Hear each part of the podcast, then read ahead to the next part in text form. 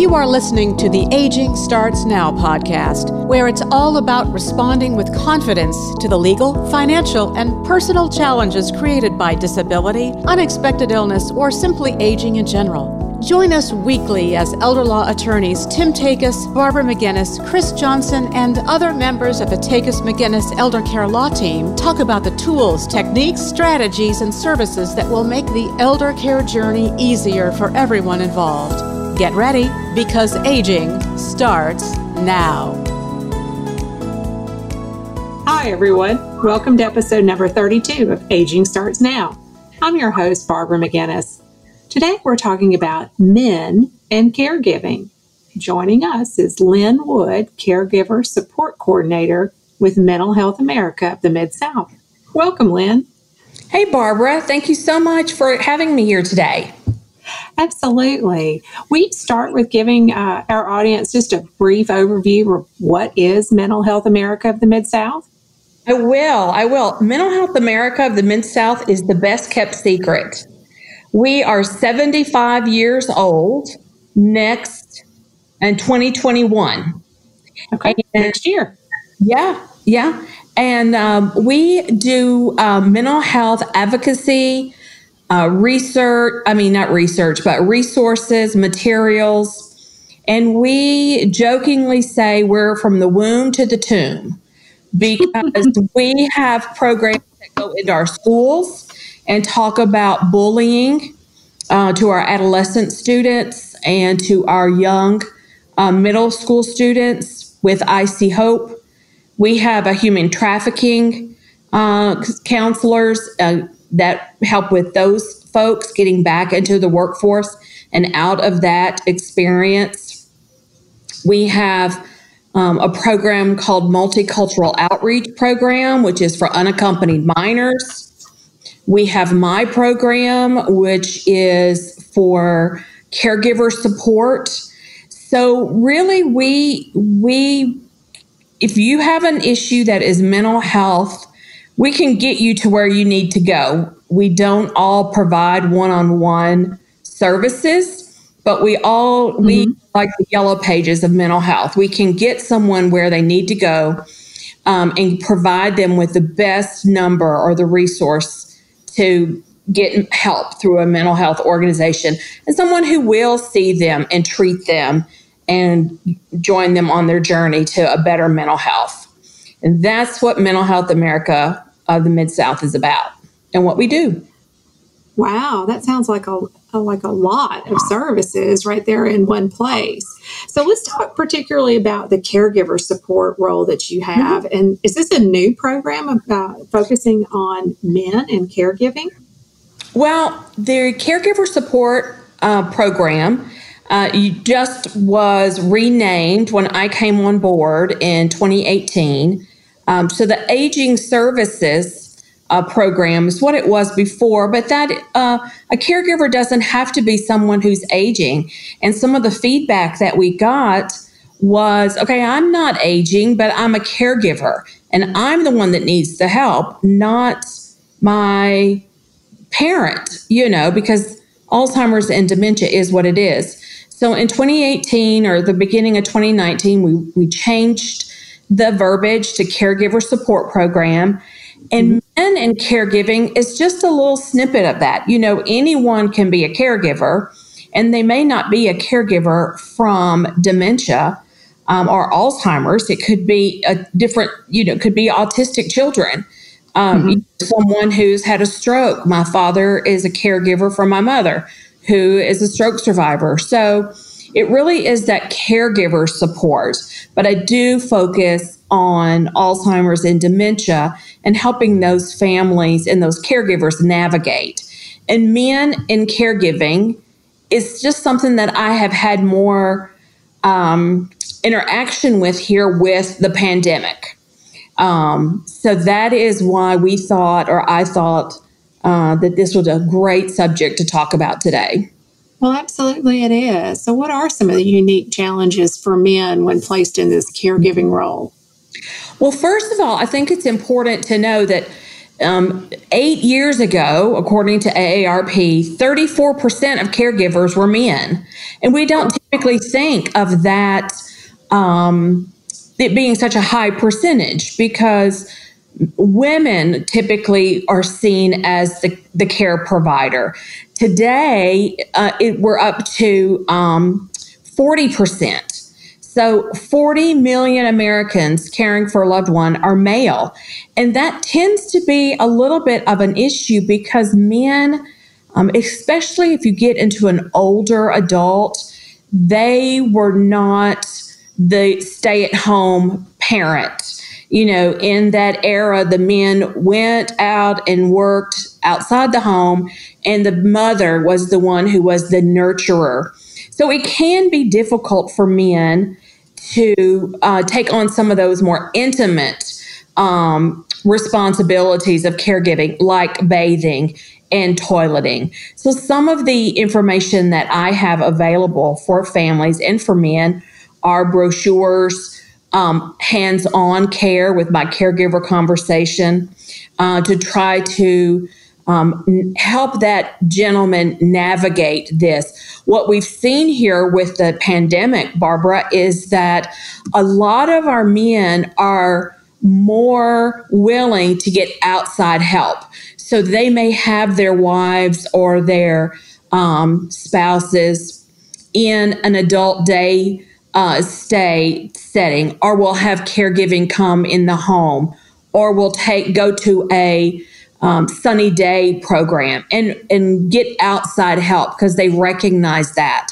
And here with the pandemic, what we've had is those services not being available. So working with the men who are caregivers, and what do they do every day? How can they interact with their female care partners in how to get those activities of daily living accomplished?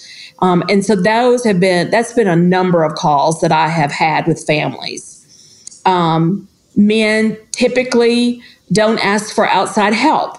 So they'll pay for outside help, but to ask their next door neighbor or their children for help, it's very hard. And men typically, by nature, are fixers, Mm-hmm. Yeah. We have a problem. We know this in our personal lives.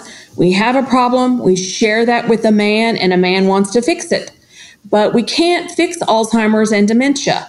It is what it is, which again goes back to why I felt it was important, as did the leaders at Mental Health America, to really focus on caregiving support. How can I help the caregiver navigate this journey? And so that is my joy. That is what I do. So there's a lot to overcome for men who are caregivers. Well, I'm glad you're there for them. What are some of your favorite tips or suggestions for overcoming these challenges? Well, I've tried to convince or tried to have conversations with the male partners or caregivers that their wives can still do things. Typically, or a lot of times I will get a conversation that starts, well, my wife can't do anything. Well, does she eat on her own? Yes, she eats on her own with no help. Okay. Can she go to the bathroom on her own? Yes, but I have to tell her when it's time to go. So a lot of my conversations with men is trying to break down that their wives really can do things. And then what around the home can they still participate in? Is it putting the dishes, drying the dishes after dinner? Is it putting silverware out of the silverware basket in the dishwasher into the utensil drawer?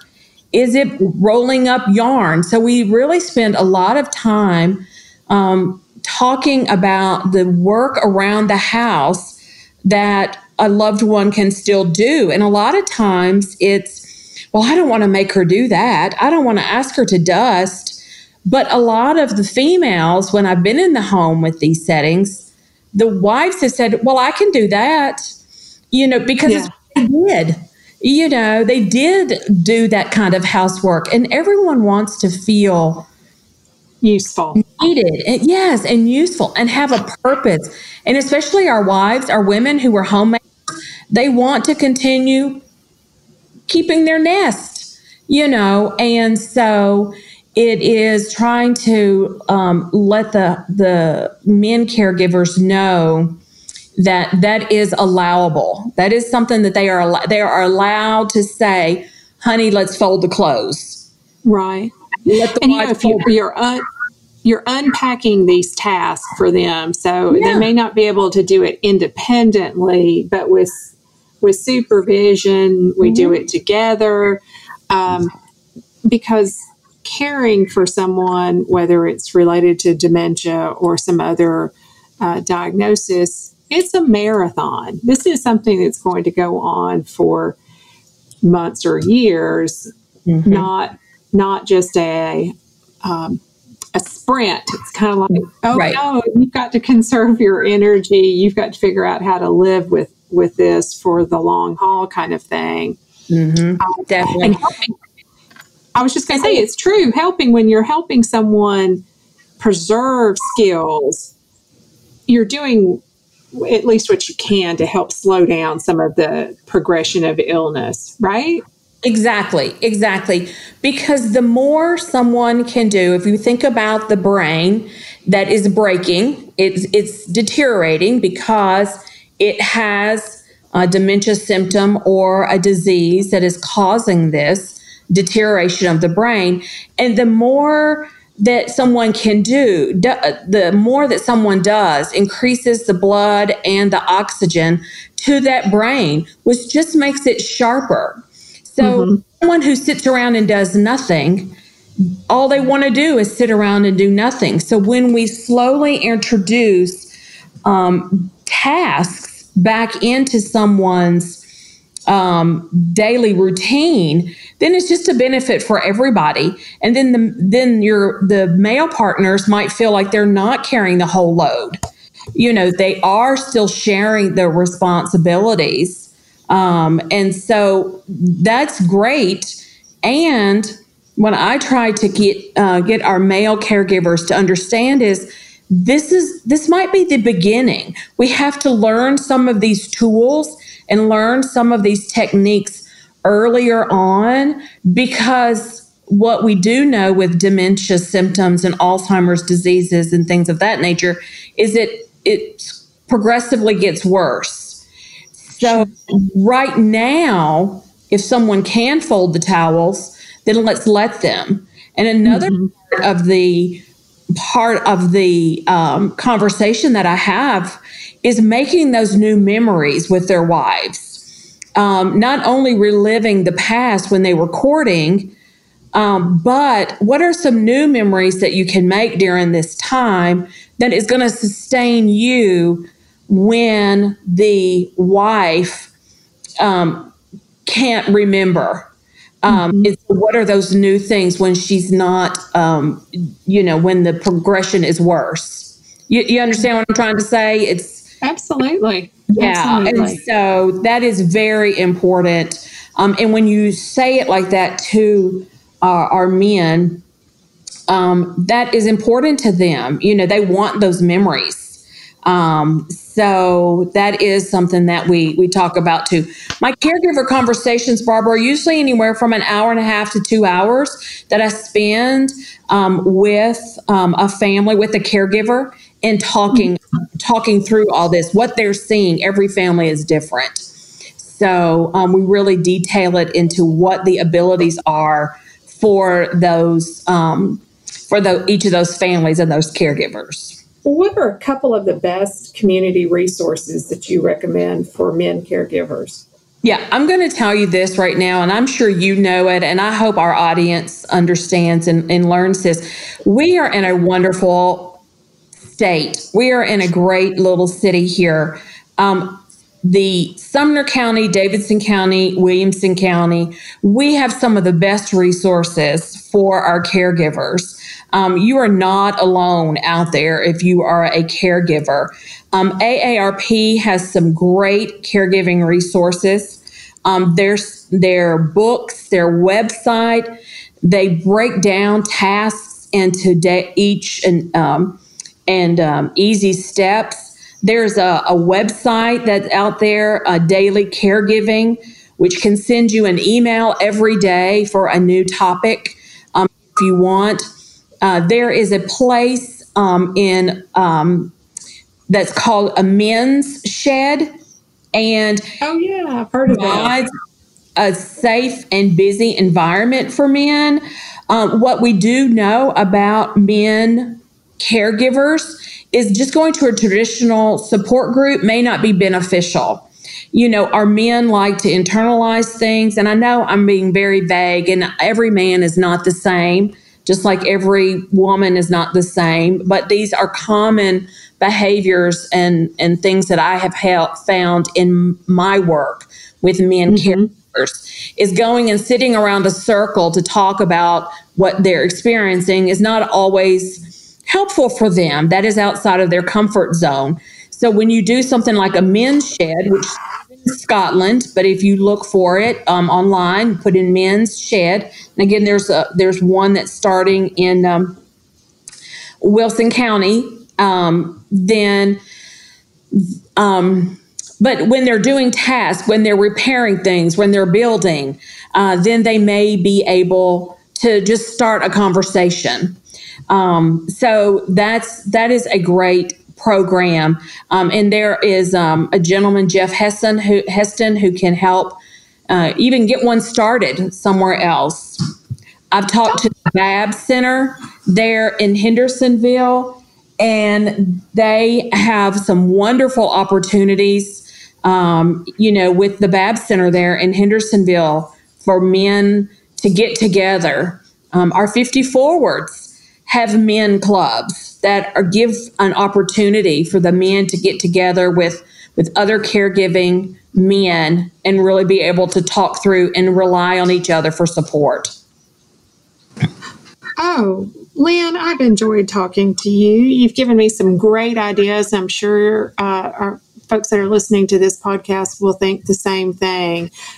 That's it for today's episode. And I do thank Lynn for joining us, and thank you for listening. Join us next week for another episode of Aging Starts Now. Thank you for listening to the Aging Starts Now podcast. For more information about today's show, visit tn-elderlaw.com, click on the Free Resources tab, and then click on Aging Starts Now. You'll find the show notes there. And while you're at it, why not check out all the free resources available at tn-elderlaw.com. Document downloads, the Takus McGinnis blog, educational videos, informative articles, helpful links, a TV show, and more. It's all there, free for the taking. If you enjoy listening to the Aging Starts Now podcast, please subscribe, rate the show, or leave us a review. It's easy to do on whatever app you use to listen. We would love your feedback on the show. Aging Starts Now. We'll be back next week with more candid discussions about challenges created by aging, disability, and unexpected illness.